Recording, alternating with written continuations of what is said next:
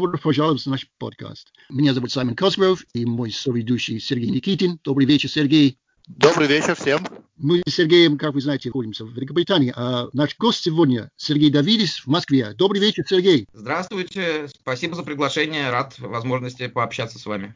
Сергей, вы член э, Совета правозащитного мемориала и руководитель программы поддержки политзаключенных. Да, да, именно так. Что такое политзаключенный? Ну, э, на самом деле, я думаю, что универсального ответа не существует потому что э, это слово языка, и каждый его наполняет тем понятием, которое ему, тем содержанием, которое ему ближе. Исторически значение слова претерпевало существенные изменения. Я могу говорить о том, какое значение э, в это слово, в это понятие вкладывает правозащитный центр «Мемориал», когда составляет списки политзаключенных, признает того или иного человека политзаключенным. Мы имеем в виду довольно широкое, хотя вполне формализованное значение, которое опирается на резолюцию Парламентской ассамблеи Совета Европы 2012 года, и которое вся включает, во-первых, которые преследуются в связи с реализацией своих фундаментальных прав на свободу совести, свободу собраний, свободу ассоциации и так далее, либо за свою принадлежность религиозную, этническую и так далее. То есть это, в общем, очень близко к понятию совести, которую использует Amnesty International, Сергей не даст соврать. И кроме того, помимо вот этого, э этой части понятия, мы включаем туда тех людей, которые преследуются э, с серьезным нарушением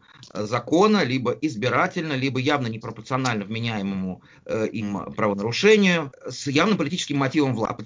Мотивом мы понимаем либо мотив э, на право человека, либо мотив направленный на э, укрепление или сохранение власти субъектами властных полномочий. Вот я бы сказал так. А... а Сергей, простите, я прослушал. Можете повторить определение политических мотивов, то есть две части? Первая часть политического мотива Э, первый компонент, это прекращение законной общественной деятельности э, ненасильственной, а второе это укрепление э, и удержание властных полномочий субъектами этих полномочий. Ну, то есть, когда там человек занимается какой-то правозащитной деятельностью или его следует для того, чтобы эту деятельность прекратить, это вот первый вариант. А второй э, проявляется самым разным способом. Когда случайных участников, например, публичных акций э, преследуют наугад избранных, то с одной стороны это, конечно, посягательство на свободу собрания, а с другой стороны политический мотив власти тут заключается в том, э, чтобы запугать общество, чтобы отвратить людей от участия в публичных акциях. Или когда кого-то вообще не причастного никакой публичной деятельности фактически делают заложником, как это происходит с украинскими гражданами многими. Например, там классический пример Карпюк и Клых, которые вообще никаким образом не участвовали ни в какой деятельности, связанной с Россией, были похищены, подверглись пыткам и обвинены в участии в войне в Чечне. Очевидно, что это нужно было для того, чтобы подтвердить тезисы государственной пропаганды. Как раз классическое проявление второго варианта политического мотива, то есть мотивации э, укрепления и удержания. И мы исключаем из понятия политзаключенного тех людей, которые либо применять из э, исключения. Есть договорить про исключение, что э, даже при наличии всех остальных признаков политического заключенного мы не рассматриваем как политзаключенных людей, которые применяли насилие против личности. В ситуации отличной от э, самообороны и крайней необходимости, и тех, кто призывал э, к насилию э, по групповым признакам, религиозным, этническим э, и тому подобным. Вот э, так, такое значение политзаключенного, понятие политзаключенного используем мы, когда ведем наши списки, когда кого-то признаем политзаключенными, а исторически понятно, что э, это гораздо шире, и сейчас очень многие понимают под, под политзаключенными только тех людей, которые преследуются за, поли, за участие в политической деятельности некое, что, конечно, заведомое сужение этого понятия достаточно бессмысленное, на наш взгляд. А, Сергей, это было какое-то сознательное решение не использовать термин, э, как э, вы сами сказали, да, Amnesty International использует Э, термин узник совести. Почему ну, вы предпочитаете термин политзаключенный? Это действительно, во-первых, было сознательное решение, потому что э, Amnesty International это понятие ввела много лет назад, и это все-таки, ну как это, не, наверное, не говорить о копирайте неправильно, но э, вводить такую путаницу и этот термин, который фактически принадлежит Amnesty, использовать в другом значении, а в любом случае, если мы будем сами кого-то называть узниками совести, это будет другое значение, стало быть, вот кто-то узник совести по версии Amnesty International, а кто-то узник совести по версии Мемориала, это была бы э, неуместная путаница, во-первых, а во-вторых, э, понятием э, узник совести условно охватывается только вот первая часть нашего понятия политзаключенный. Э, понятие политзаключенный наше гораздо шире. Э, чем узник совести. Ну и даже количественный анализ показывает, что это совсем не, совпадающее множество. Э, в России, там, я не знаю, 10-15 человек на данный момент, по-моему, признаны узниками совести Amnesty International, тогда как политзаключенных в наших списках там 315, по-моему, человек на сегодняшний день, сейчас скажу точно. Поэтому, конечно же, было бы странно использовать этот термин. Мы вы можете дать пример человека, который является политическим э, заключенным по версии мемориала, который не является э, узником? А, да вот э, сколько угодно, подавляющее большинство наших, наших политзаключенных. Э, возьмем, например, там, людей, которые участвовали в московских э, митингах, да, то есть подавляющее большинство из них, так или иначе, э, ну, тех, кто был осужден по э, статье э, за применение насилия по отношению к сотруднику полиции, какой-то физический контакт у большинства из них с полицейскими был. Это не было насилие в буквальном смысле, и тем более это не было агрессивное насилие. Один коснулся или там, казалось, что коснулся шлема, другой оттолкнул полицейского, который избивал лежащих людей, Э, третий загородил барьером людей от полицейских, которые агрессивно нападали на них, и тем там якобы причинил боль в пальце полицейскому. То есть это вот до некоторой степени насильственные действия. Да? И люди обвиняются не в том, что они участвовали в публичном мероприятии, а в том, что они якобы применили насилие, насилие к полицейскому. Э, если вы помните, то даже э, в ну, такой исторически значимой истории как болотное дело, только половина э, узников была признана узниками совести э, Amnesty International, только те, которые ни в какой мере не применяли э, насилие по отношению к полицейским, даже в целях самозащиты, даже случайно. А мы подходим к этому вопросу шире, то есть если есть незаконное э, преследование, необоснованное преследование и ясный политический мотив имеет место, а тем более, если все это сочетается с явным посягательством на фундаментальные права, а в данном случае это и право свободы, на свободу собрания, и право на свободу выражения, то это подпадает под, под то э, понятие политзаключенного, которое было сформулировано парламентской ассамблеей Совета Европы и которое э, в, в расширенном виде применяем мы. Не говоря уже о таких, например, людях, как преследуемые за участие в исламистской организации Хизбут Тахрир. Э, они, вне сомнения, хотят умаления прав человека, они мечтают о халифате, они мечтают об установлении шариата, э, и их представление о прекрасном будущем, оно совершенно ужасное, противоречащее правам человека абсолютно. Но они привержены мирному способу достижения этого. Ни в одном деле в России они не обвинялись в том, что они планировали какое-то насилие, тем более его использовали. Э, у них никогда не было ни оружия, ни взрывчатки, ни какой-то подготовки террористических актов. Но эти люди обвиняются в том, что они участвуют в террористической организации. Организация безосновательно в России была признана террористической. И получают огромные сроки лишения свободы до 24 лет. Их больше 300 человек на данный момент в российских тюрьмах. Э, среди них в том числе много крымских татар, что особенно возмутительно, поскольку в Украине эта организация легально. Так вот, это их позиция, враждебная правам человека, насколько я понимаю, не позволяет их рассматривать как узников совести Amnesty International. Тогда как нам, то, что они эту позицию реализуют ненасильственно, способами пропаганды, а при этом преследуются незаконно, э, потому, потому что никакого террора в их действиях нету, террор никогда не доказывался ни в общем решении, ни в, ни, ни в каком бы то ни было конкретном деле. Э, мы считаем их политзаключенными. Вот еще один довольно очевидный пример. А бывает, что это довольно трудно определить, если человек политзаключенный или нет. Или идут споры, обсуждения у вас, да, как? Э, по большому счету, ведь э, это не какая-то объективная категория политзаключенной, это мнение. Это мнение о соответствии э, конкретных обстоятельств преследования тем критериям, которые написаны в подробном руководстве, которое висит у нас на сайте, которое вот, расширяет и истолковывает введенная парламентской ассамблеей Совета Европы, толкование термина политзаключенный. И э, утверждение о том, что кто-то политзаключенный, это утверждение о том, что обстоятельства преследования соответствуют вот конкретным пунктам этих критериев. Бывают ситуации очевидные. Э, ну, это в первую очередь ситуация тех людей, которых можно было бы назвать узниками совести. Когда человек преследуется по статье там, 212.1 за неоднократное нарушение порядка организации э, проведения публичного мероприятия, или 280.1 за призывы к нарушению территориальной целостности Российской Федерации, или 284.1 э, за осуществление деятельности нежелательной организации, понятно, что его легко признать политзаключенным, потому что сама статья это не правовая, противоречащая принципам права и Российской Конституции, международным обязательствам России. А когда человека обвиняют в хранении наркотиков или в убийстве, то это вопрос э, выяснения фактов. Было это или не было. Сфабрикованы некие улики. То есть это фактически такой э, криминалистический до некоторой степени анализ, процессуальный анализ доказательств, позиции обвинения, позиции защиты. И поэтому, конечно, бывают ситуации, когда это довольно сложно. Плюс, учитывая, что мы используем исключения, связанные с призывами к насилию, тонкая грань между тем, есть призыв к насилию или нет. Э, там, например, очень много дел было, ну, много, десятки, наверное, дел было возбуждено в России после того, как Михаил Злобицкий, молодой анархист, несовершеннолетний в Архангельске, э, осуществил попытку теракта самоподрывом э, в приемной Архангельского ФСБ. Э, многие после этого написали э, в своих социальных сетях о том, что они понимают э, его мотивы, а кто-то вполне аплодитически высказался о нем.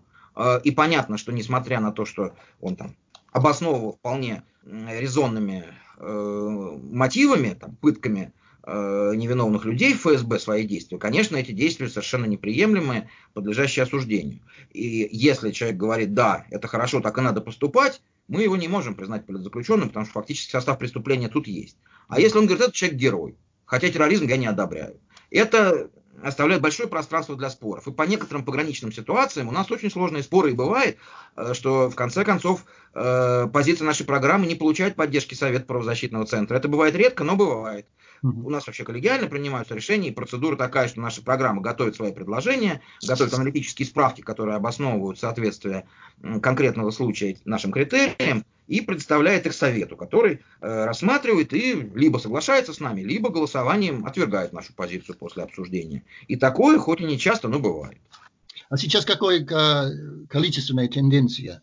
Э, мы делим политзаключенных просто для удобства восприятия на тех людей, которые преследуются в связи с э, э, религией, так или иначе, и всех остальных политзаключенных. Просто для того, чтобы удобнее было это воспринимать и анализировать. И общее количество политзаключенных – это вот сумма количества людей в актуальном списке политзаключенных и политзаключенных, преследуемых за религию. Поэтому на сегодняшний день в нашем списке 314 человек.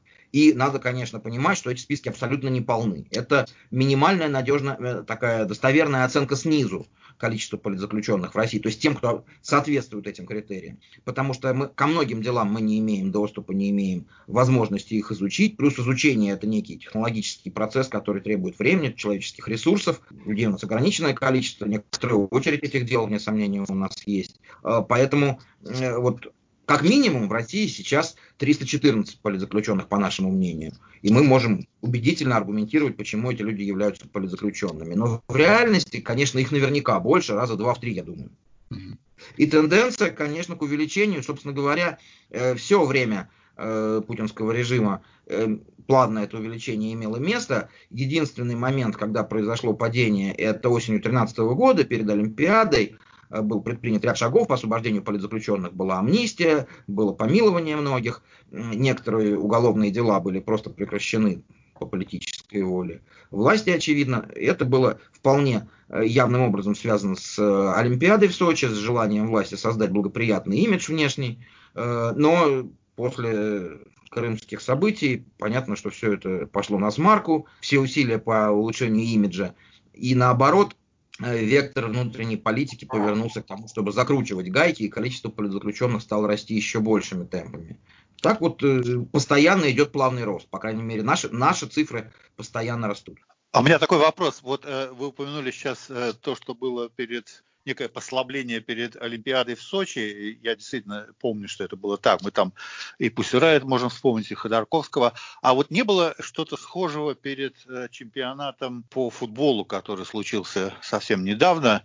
Э, не было ли такого же, не отмечали ли вы такого же послабления Нет. Э, в отношении? Не было, да? Нет.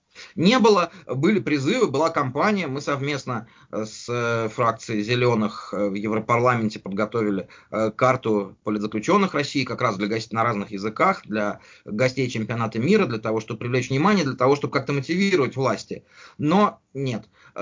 Ситуация была другая уже. Э, никаких иллюзий о том, что имидж э, российской власти может улучшиться благодаря каким-то частным действиям, в том числе освобождению политзаключенных, уже не было. После Крыма, после, в, процесс, в ситуации, когда идет война на Украине, когда история с, с, со Скрипалями, ну, есть много-много-много-много всяких обстоятельств, которые настолько испортили отношения, имидж России и российской власти в первую очередь, э, что освобождением части политзаключенных этого уже не исправить. Понятно. То есть Кремль решил даже не тратить свои силы на то, чтобы из себя что-то изобразить и маску миротворца себе на физиономию наклеивать. Я хотел вот что добавить. Э, Сергей очень все правильно разговаривал э, по, те, по теме эм, узник совести и политзаключенный. Я, кстати говоря, даже помню, мы с вами, Сергей, Э, столкнулись как-то раз э, на выходе в мемориале после какого-то мероприятия, и вы меня о конкретном каком-то перса- товарище спрашивали, вот не будет ли амнистия признавать его узником совести, и тогда как раз я вот привел в качестве примера э, этот момент. Значит, узник, политзаключенный, узник совести, оба термина использовались Amnesty International параллельно, и до 2008 года. Последним российским политзаключенным, насколько я помню, был Игорь Сутягин. Об этом было объявлено, вот когда его посадили и дали ему какой-то там фантастический срок, не помню, 12 или 14 лет, вот, то мы сказали, что это политзаключенный. После этого Amnesty International решила вообще отказаться от использования термина политзаключенный и перешли только к использованию узник совести. При этом э, никаких претензий, э, ну так примитивно выражаясь, э, скажем, к мемориалу, который использовал термин политзаключенных, не было. Мы не говорили, что у нас какой-то копирайт, и здесь тоже Сергей все очень правильно сказал. Э, действительно, вот термин использовался, э, мемориал э, нашел свое определение, которое находилось, значит, они находили тут некие, некоторые параллели с парламентской, с определением понятия политзаключенного парламентской ассамблеи Совета Европы. И вот как бы две организации использовали параллельно два термина, которые не пересекались. Значит, по нашему определению, по амнистийному, политзаключенный был Э, человек, э, которого, в составе которого, в действиях которого можно было усмотреть элементы насилия. Ну, условно говоря, если бы э, диктатор Батиста посадил бы в тюрьму Фиделя Кастро, который вот с автоматом в руках призывал к свержению режима, то для нас Фидель Кастро стал бы политзаключенным. Это человек, который сидит в тюрьме по политическим причинам, но в руках он держит свой Калашников или что там у него было на тот момент. То есть в его действиях есть элемент насилия. При этом, значит, в отношении политзаключенного Amnesty International всегда требовало, что вы, ребята, предоставьте ему возможность предстать перед справедливым судом, судом, который будет э, полностью соответствовать принципам справедливого судопроизводства. Поскольку практика вот, ну, до 2008 года, на самом деле, практика 70-х, 80-х годов прошлого века, практика была следующая. Режимы злодейские, условные режимы Батисты и прочие негодяи, они вот э, таких людей, а Фидель Кастро, они кидали в застенок, и дальше ничего не происходило. Дальше ни суда, ни следствия, ничего. Просто сидят ребята, и все там. А Эмнисти говорит, вы, пожалуйста, вот его перед судом, э, к суду, так сказать, проведите судебное действие, и тогда уже, вот как вы решите на основании так сказать, справедливого судопроизводства, так, и после этого мы вроде как от вас отстанем. Э, то есть не было такого требования, что вот политзаключенных освобождайте.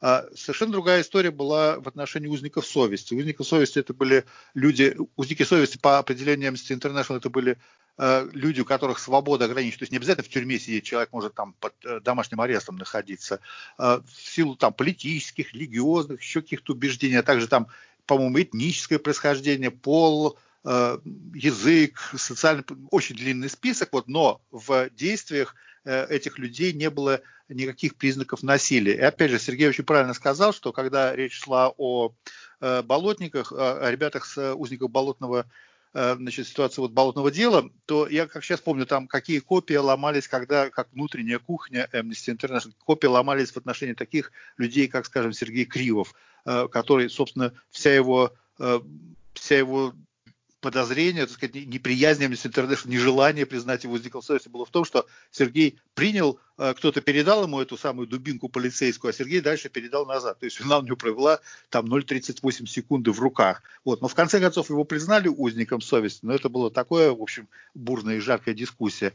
А, и были другие люди, которые действительно там, условно говоря, бумажным стаканчиком кинулись в полицая в силу каких-то эмоциональных своих переживаний. Но вот по, Amnesty, по мнению Amnesty это сурово, так сказать, э, определялось, что этот человек не является э, узником совести. Я сейчас вспоминаю Нельсона Манделу, тоже, кстати говоря, известного всем э, правозащит, деле защит, по защите прав человека э, в Южноафриканской республике. Насколько я помню, Эмнести его не признавал узником совести, потому что э, сейчас я небольшой специалист по его, э, по его борьбе за права человека в этой стране, но, по-моему, там тоже были призывы к насильственной деятельности. Там были не только призывы, он, э, будучи лидером молодежного крыла АНК, э, ага отвечал в том числе и за насильственные формы борьбы. А, Там... А, ну вот. Вот, то есть вот такая интересная штука. То есть человек как бы по всем статьям хорош, но вот на каком-то этапе он поглаживал, э, там, не знаю, приклад автомата или вот, как вот вы говорите, Сергей, призывал, значит, к насильственным действиям, и все, Эмнисти говорит, что да, вот давайте разберитесь, но мы не призываем к немедленному, безусловному освобождению. Это было требование в отношении любого узника совести. То есть вот признали Сергея Кривого, и мы говорим, этот человек должен быть немедленно и, безусловно, освобожден.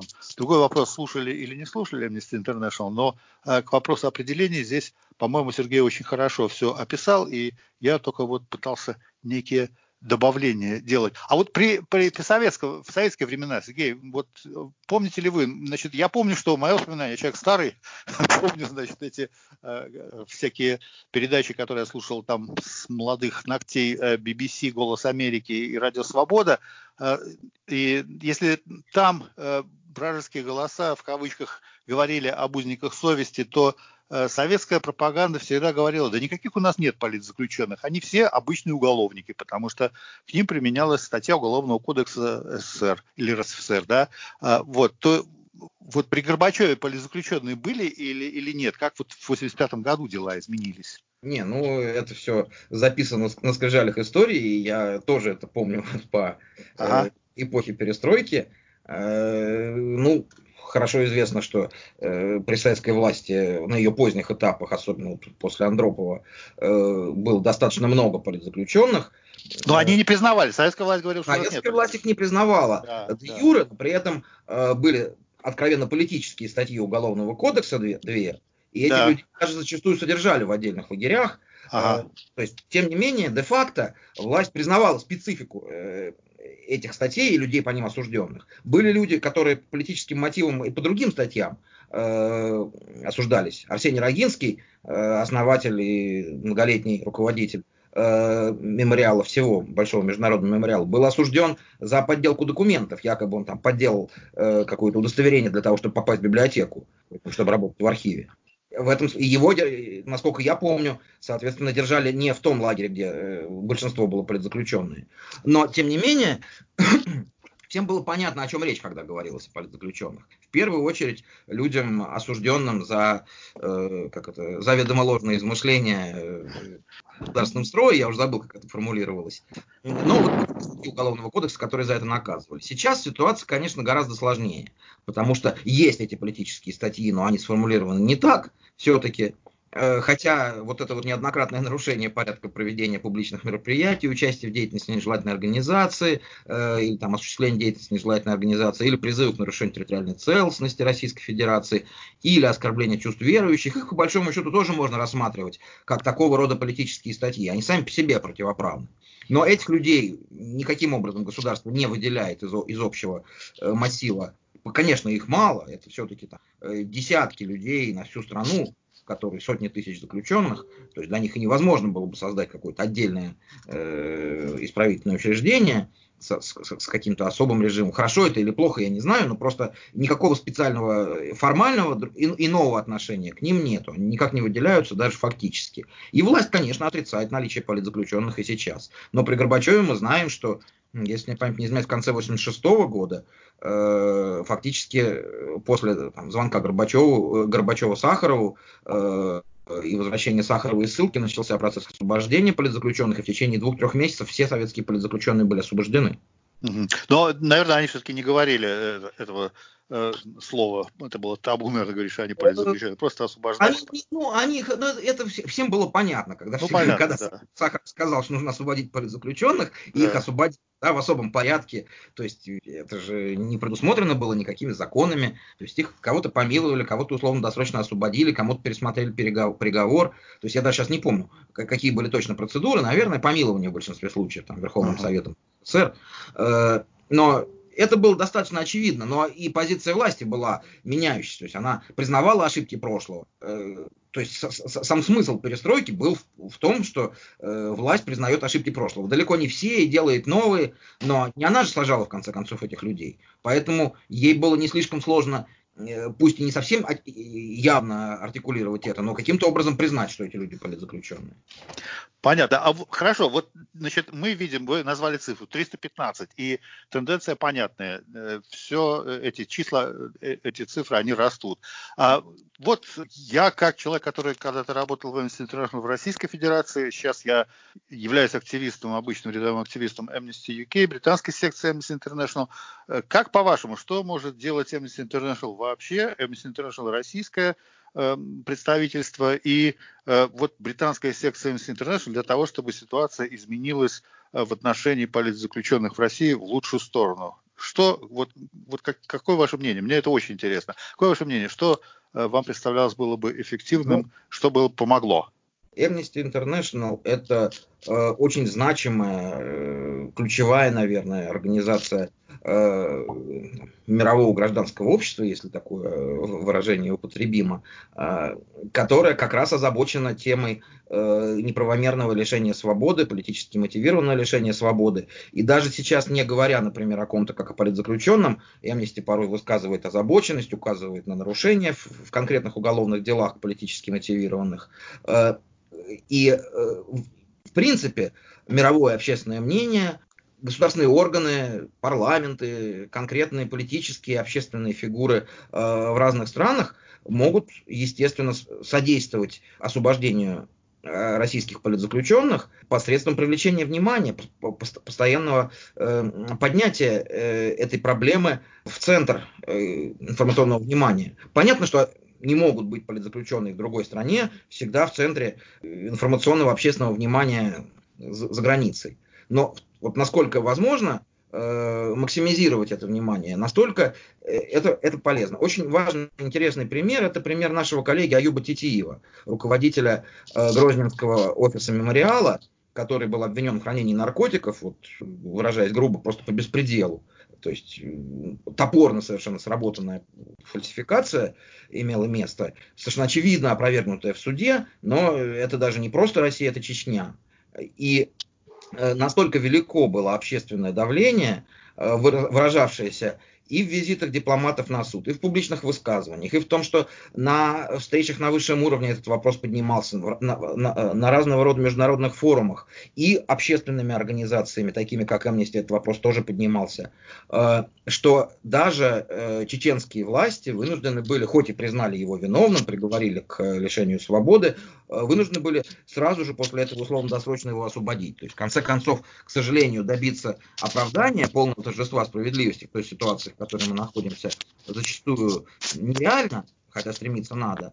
Но физи- фактическое освобождение человека – это значимая победа. И вот в такую, побе- в такую победу публичное, публичное высказывание из-за рубежа, э, давление из-за рубежа, конечно же, э, могут внести значимый вклад. И Amnesty, как вот профильная организация в этой сфере, э, имеющая влияние во всем мире, конечно же, э, может сделать и делает немало вот по делу Сидорова Мордасова, э, по делу э, Анастасии Шевченко, очень ясно звучала позиция Amnesty International.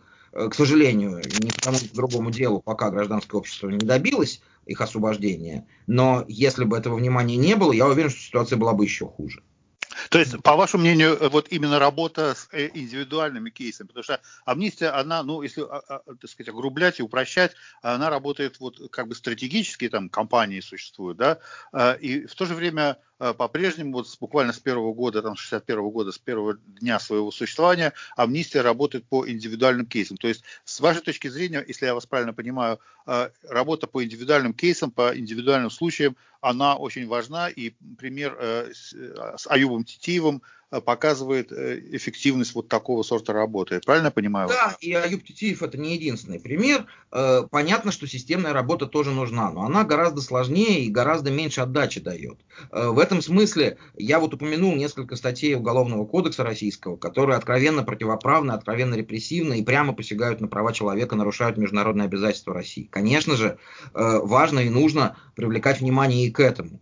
Но по ним преследуется малая часть политзаключенных. Большинство преследуется не по, не, по, не по этим политическим статьям, а по обвинениям в экстремизме, в терроризме, в насилии в отношении полицейских и вообще в чем угодно. Э, соответственно, речь идет о том, что России нужна демократия, России нужна независимая судебная система, но это слишком, боюсь, сложная задача для Amnesty International. То есть за это, конечно, надо бороться, но это глобальная задача, и ее решить может в первую очередь только российский народ. Хотя содействие э, со всех сторон в этом смысле полезно. Э, с другой стороны, стороны, конкретные преступления, а любое лишение свободы политзаключенного – это преступление со стороны представителей власти, конкретных следователей, прокуроров, судей, совершают вот эти конкретные люди, у которых есть имена. И в этом смысле мне представляется, что э, введение э, санкционных списков индивидуальных э, наложение индивидуальных санкций на доказанных злостных нарушителей прав человека, которые виновны политически мотивированном лишении свободы. Это тоже один из способов. Понятно, что Amnesty не может этого делать,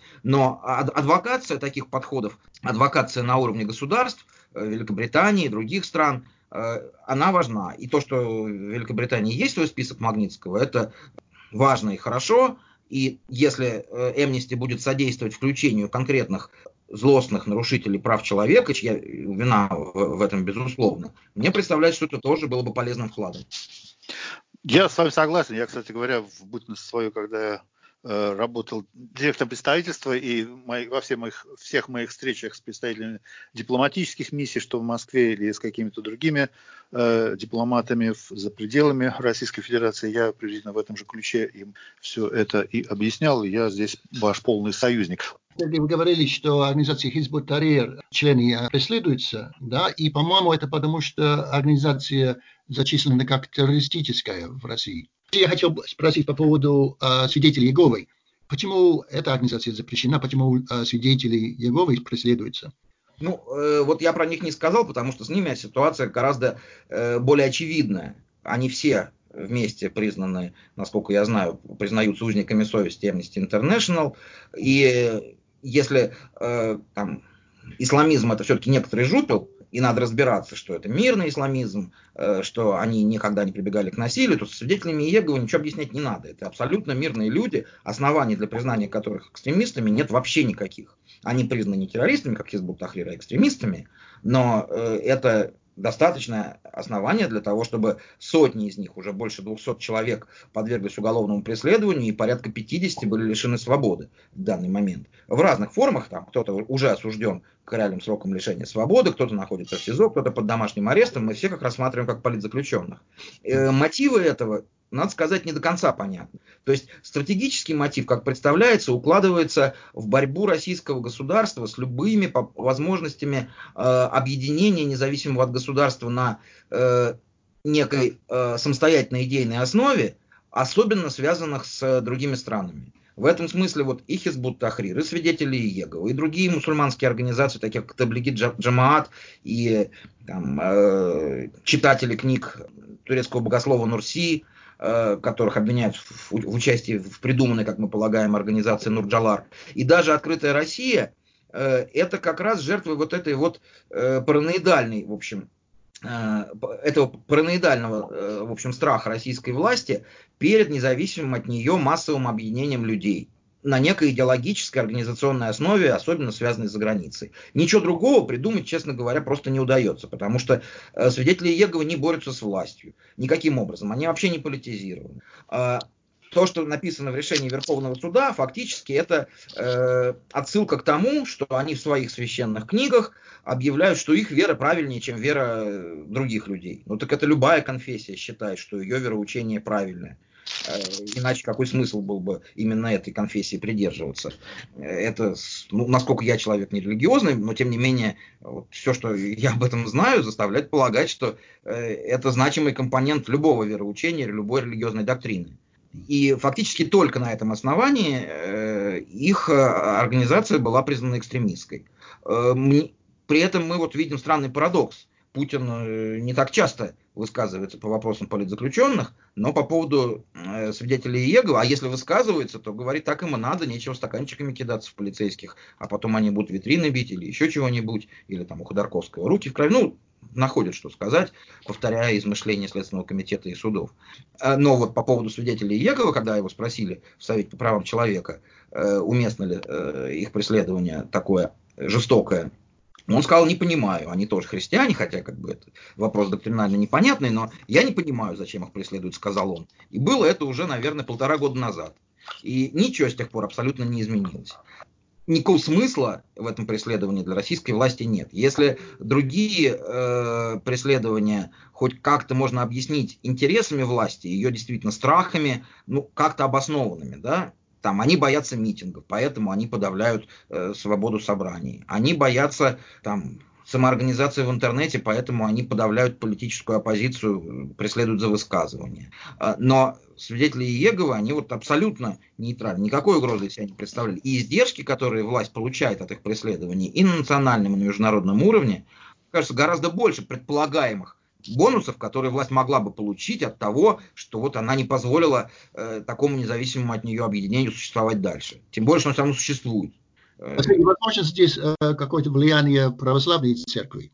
Э, я думаю, что при всей, при всей так называемой симфонии Русской Православной Церкви с российской властью, все-таки вот видеть за этим саму, собственно, инициативу церкви как таковой, то есть, что это она попросила преследовать свидетелей Иеговы, это ее, э, в ее интересах делается, затруднительно. По крайней мере, во-первых, нет никаких фактических оснований для этого. Нельзя сказать, что там церковь одобряла это или призывала к этому. А с другой стороны, все-таки они совершенно несовместимы, несопоставимы по весовым категориям. И э, по большому счету те люди, э, которые идут свидетели Иеговы, это не те же самые люди, которые идут э, в русскую православную церковь. Э, нет между ними конкуренции. И есть куча конфессий других, небольших относительно русской православной церкви. Э, да, им всем непросто, ну, как и любым объединениям, которые вот не находятся в тесном симбиозе с государством. Э, но все-таки в тюрьму других-то не сажают.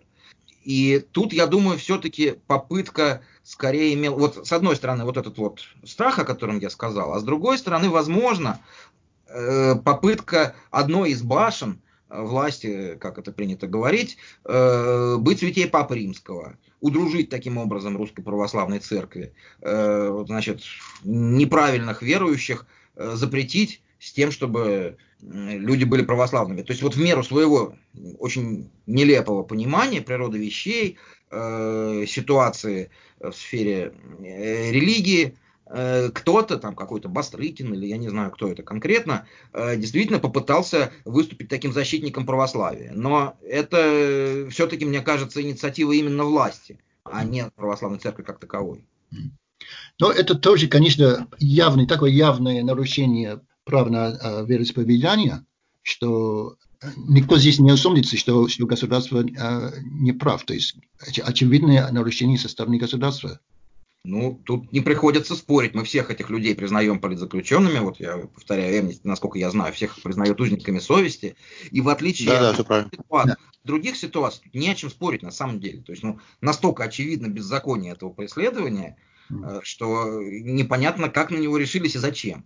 Ну, вот поэтому я, честно говоря, все-таки надеюсь, что там, когда Европейский суд примет решение, Европейский суд по правам человека примет решение, а он наверняка примет решение в пользу э, свидетелей Иеговы в связи с признанием организации экстремистской, в связи с конкретными уголовными делами, то есть все это просто, к сожалению, занимает время, но когда он примет э, такие решения, то будет основание у Российского Верховного Суда пересмотреть решение о запрете и признании экстремистской управляющего центра свидетелей Иеговы, потому что сейчас э, по внутренним, э, в рамках внутренних процедур Российской Федерации, строго говоря, даже и невозможно этого сделать. То есть пройдено две инстанции, Верховный суд и апелляционная инстанция Верховного суда – и пересмотреть не так просто уже теперь это.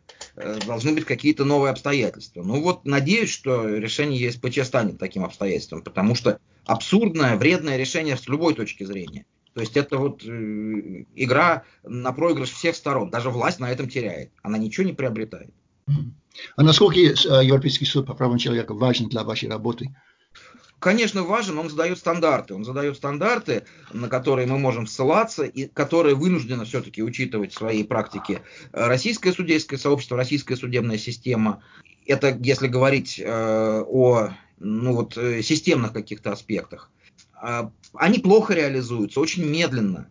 Но если бы не было этой ограничивающей фигуры, как, как, как, какой является Европейский суд для российской, для российской судебной системы, э, этой ограничивающей конструкции, э, все было бы гораздо хуже. То есть э, ограничений для э, сколь угодно неправосудных решений было бы еще меньше. А с другой стороны, по конкретным делам очень часто э, Европейский суд людям помогает. То есть, несмотря на то, что Российская Федерация специально законодательно оговорила возможность не исполнять решение Европейского суда, э, и теперь даже в Конституцию собираются внести норму, которая это дополнительно неким образом освещает, фактически всего два раза, и по очень политическим делам это право было использовано. По да, иногда это превращается в профанацию, как это было в деле Кировлеса у Навального, когда после отмены приговора в связи с решением ЕСПЧ текстуально такой же приговор заново был вынесен тем же судом, просто переписывающий предыдущий приговор. Э, но в целом, конечно, это, он очень полезен вообще для российских граждан и для политзаключенных особенно. Вот Сергей Никитин, он спросил по поводу влияния да, общественное мнение э, за границу. А, но как влияет общественное мнение внутри России на разные судебные дела? Вы знаете, во-первых, э, конечно же, э, в какой-то степени оно влияло всегда, но вот прошлый год, пожалуй, стал в этом смысле особенно значимым начиная даже с конца 2018 года, когда была частично декриминализована статья 282, часть первой статьи 282 призывы к возбуждение э, вражды и ненависти к социальным группам, унижение достоинства в связи с принадлежностью к социальной группе, которое было, вне сомнения, именно в связи с общественным давлением осуществлено. То есть э, эта статья стала э, инструментом простого набора статистики региональными правоприменителями. Потому что под эту статью можно было подвести практически любое критическое по отношению к кому бы то ни было высказывание в интернете. Понятно, что задумывалось это для того, чтобы преследовать тех людей, которые критически высказываются о власти, но там же этого не написано. Э, и фактически очень простой способ, вот, что называется, срубить палки, то есть э, поставить себе галочку, э, что дело раскрыто, было возбудить и довести до суда дело по статье 282. И это стало фактором социальной дестабилизации, общественной дестабилизации и власть вынуждена была под давлением общества частично ее декриминализовать. И после этого мы имели несколько примеров в прошлом году. Наиболее яркий пример – дело Ивана Голунова. Другой яркий пример – дело Павла Устинова когда власть просто была вынуждена отступить прям вот совсем. Ну вот в деле Голунова прям абсолютно отступить, в деле Павла Устинова частично, по большому счету и дело Аюба Титиева упомянуто, было дело Игоря Рудникова, главного редактора Калининградской газеты «Новые колеса», который был освобожден э, из-под стражи в зале суда и которому обвинение было переквалифицировано судом на, на гораздо менее тяжкое тоже, вне сомнения, под давлением общества вообще и журналистской общественности в частности. Э, это московское дело вот э, прошлого года, в, в рамках которого первоначально ведь было возбуждено дело не только по 318 статье, насилия в отношении э, представителя э, сотрудника полиции, но и 212 статья «Массовые беспорядки». А она гораздо менее конкретная. те люди, которые были обвиняемыми по 212 статье, они обвинялись в том, что шли по улице и махнули рукой неким образом, э, что означало, что они руководят толпой и ее куда-то там направляют и двигают вот это возмущение общественное, которое в этой связи возникло, явной несправедливостью и необоснованностью таких обвинений, заставило власть отказаться от этого и Э, закрыть дело по 212 в рамках московского дела. И это важно, это гораздо более тяжкая статья, чем 318. И другие эпизоды такие были в прошлом году. То есть мы сейчас пришли к такой ситуации, когда, во-первых, в силу э, некого развития гражданского общества российского, во-вторых, в силу э, ухудшения экономической ситуации и снижения популярности власти, люди в гораздо большей степени готовы солидаризироваться с политзаключенными и поддерживать их. Это видно по многим признакам, по краудфандингу, по публичным акциям, по э, готовности распространять информацию о политзаключенных. Э, и власть вынуждена с этим считаться. Она понимает, что какое-то особенно возмутительное э, уголовное преследование, какое-то особенно возмутительное лишение свободы может стать триггером еще большей дестабилизации. И поэтому в каких-то ситуациях она вынуждена отступать. Такие примеры есть. Она не может отказаться от инструмента политических репрессий, поскольку для нее это совершенно органический и необходимый, особенно в ситуации, опять же, падения уровня популярности ее, в ситуации ухудшения экономической ситуации, э, необходимый инструмент. Но ее возможности использовать этот инстру- инструмент э, оказываются ну, вот такими амбивалентными. То есть э, они иногда упекаются в настолько сильное сопротивление гражданского общества, что предпочитают отступить. Как здесь вписывается вот дело Котова, который э, вроде бы сейчас да, идет какое-то ослабление, э, и вот-вот, по-моему, будет освобождение, если я прав. Ну, не совсем так, к сожалению. Вот дело Котова – это как раз э, яркий пример этого баланса. То есть, с одной стороны, э, в ситуации, когда э, первейшей задачей э, власти было, как она себе это видела, удушение уличного протеста, были предприняты совершенно дикие какие-то действия, то есть вот это вот возбуждение 212 статьи и арест людей за то, что они как-то не так рукой махнули на улице, не стукнули кого-то, а просто рукой махнули. И э, возбуждение уголовного дела против Константина Котова э, по вот этой вот статье, которая ну, э, спала фактически после решения Конституционного суда по жалобе Ильдара Дадина. И приговор к четырем годам это, конечно, абсолютно, абсолютно не только там нарушающая позиции здравого смысла, закон, но впрямую противоречащее тому, что было сказано Конституционным судом решение. Но э, общественное давление было достаточно велико, и э, Конституционный суд подтвердил, что и к делу Котова применимы те позиции, которые он высказывал по делу Дадина. Э, Верховный суд отменил, ну, конституционная инстанция, точнее говоря, отменила приговор, вернула в апелляционную инстанцию, и апелляционная инстанция вместо того, чтобы ну, понятно, что, к сожалению, не, приходится ждать, хотя это было бы единственное правильное и законное решение, оправдания Котова даже не снизило срок настолько, чтобы э, он вышел э, из зала суда свободным человеком до отбытого. Э, к сожалению, ему еще несколько месяцев сидеть, то есть ему снизили срок до полутора лет, по-моему. Mm-hmm. И, до года, э, одного года колонии. По моей информации, где-то в феврале с 4 может до быть, года. Может быть, сейчас не помню, но в любом случае ему еще несколько месяцев сидеть. То есть э, Э, там в сезон провел не так много времени, чтобы зачет срок пребывания в СИЗО с коэффициентом э, к, ко времени, проведенному в колонии, позволил ему немедленно выйти. Э, и, вне сомнения, борьба будет продолжаться. Но вот сейчас в связи с коронавирусом, экономическими бедствиями, к сожалению, очень много возмущающих общество факторов, Э, и э, распыляется, рассеивается внимание. Но тем не менее, конечно, поддержка Котову есть, люди помнят об этом, будут высказываться. Его защита, которая тоже, в общем, выражает общественную позицию, это массовая защита адвокатов, которые бесплатно его, его защищают. Э, но они опять подадут конституционную жалобу, и я думаю, что в конце концов вот власть еще снизит каким-то образом наказание, так чтобы он вышел. Но это вот яркий пример этого баланса, да, то есть 4 года, это очевидно, э, несуразно много, хотя власти хотелось бы пожестче, но и общество не настолько сильно, чтобы добиться непосредственно немедленного освобождения Котова. Вот, вот это как раз точка, точка некоего равновесия, к сожалению.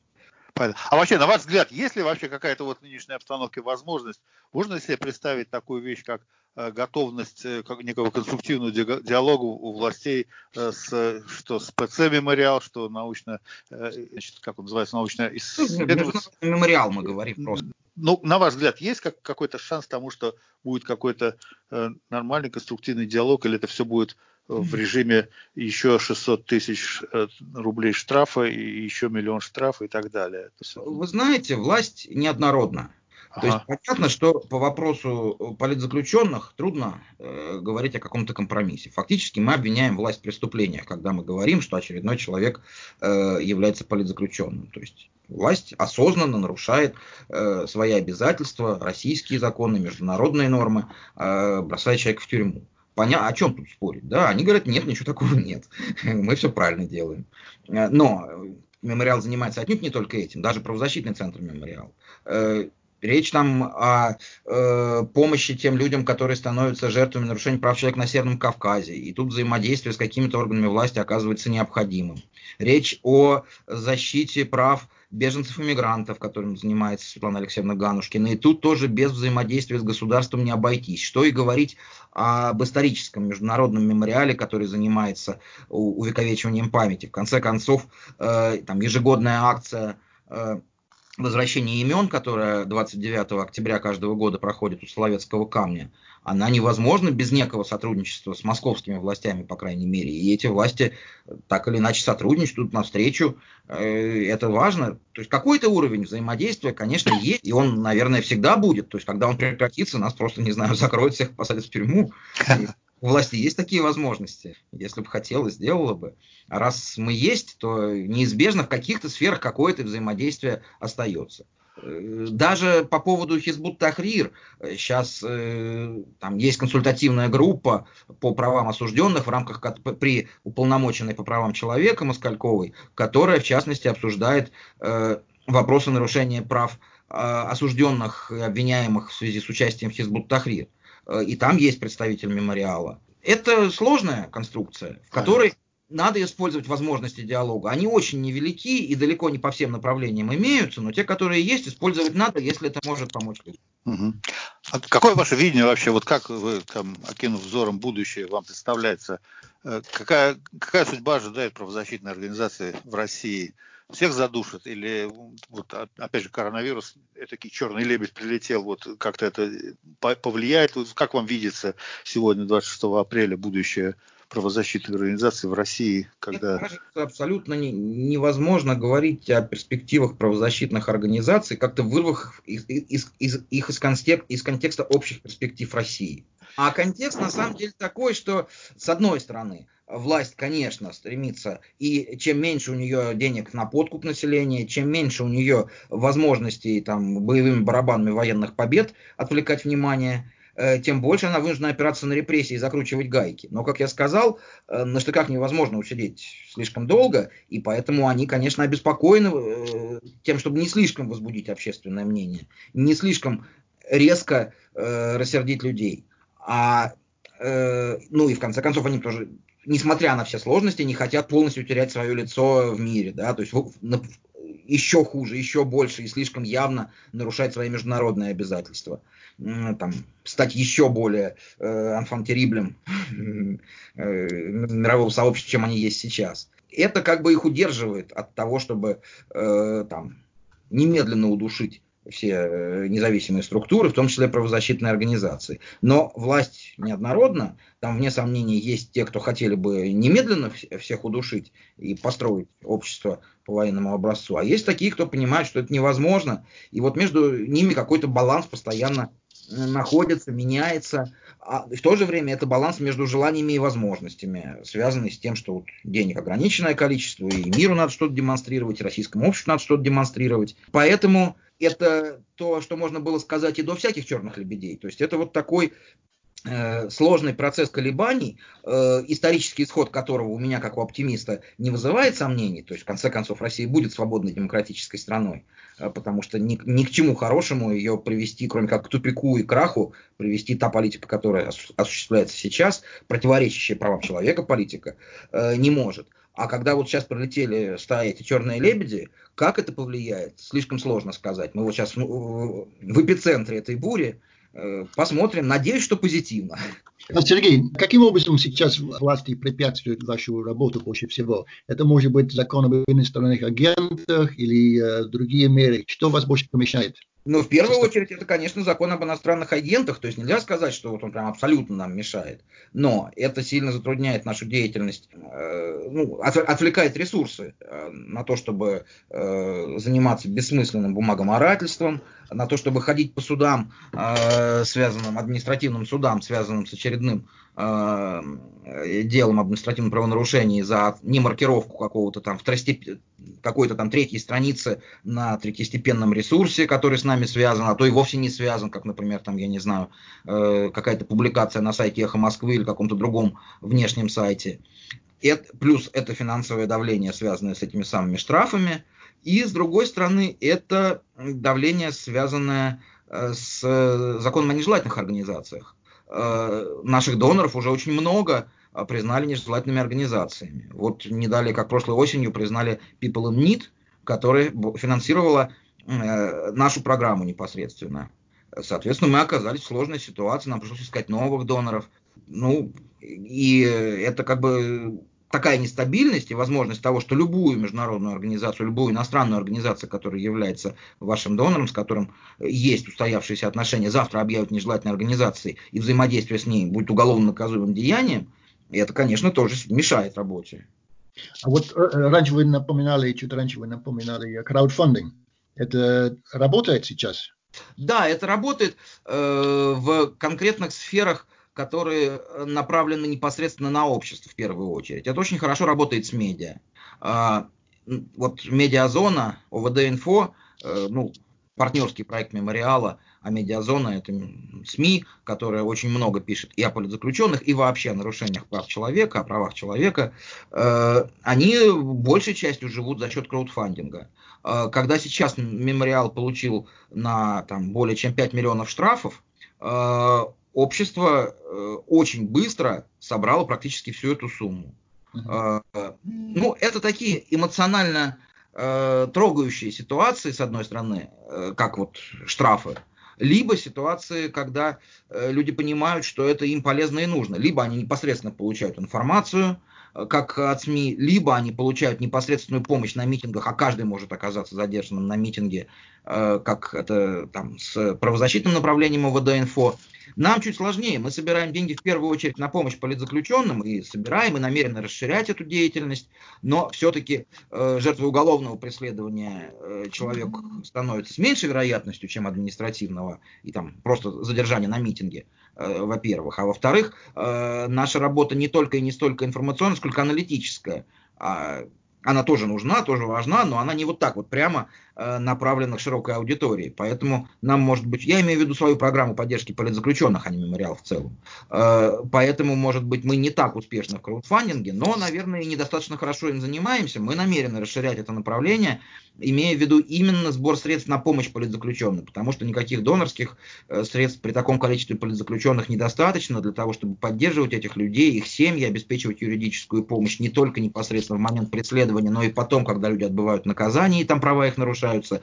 Нужны существенные ресурсы, и общество сейчас гораздо больше склонно к солидарности и гораздо больше склонно, в частности, жертвовать деньги. Хотя понятно, что вот именно сейчас, вот этот короткий период, который мы переживаем в связи с Э, сочетанием экономических бедствий и коронавируса, не лучший момент, наверное, для того, чтобы просить людей денег. Но будем надеяться, что это скоро пройдет. Мы не говорили о судебной системе, и кажется, что от, от ваших слов, да, это как будто судебная система не существует, потому что то, что власти решают, так и есть. Это упрощенное как будто понимание этой, этой ситуации. Или есть у, у судебной власти какая-то независимость, какие-то возможности по закону да, принимать решения, э, которые идут против властей. Региональных властей, учитывая, опять же, неоднородность власти, да, бывает такое, не часто, особенно там против муниципальных каких-то городских властей, бывают судебные решения. Э, против федеральных властей практически невозможно. Э, вообще дело не в том даже, что вот непосредственно каждый судья э, действует э, прямо по указаниям каким-то сверху, а просто судьи так отбирают, эта система так выстроена, что каждый судья хорошо понимает, чего от него ждут.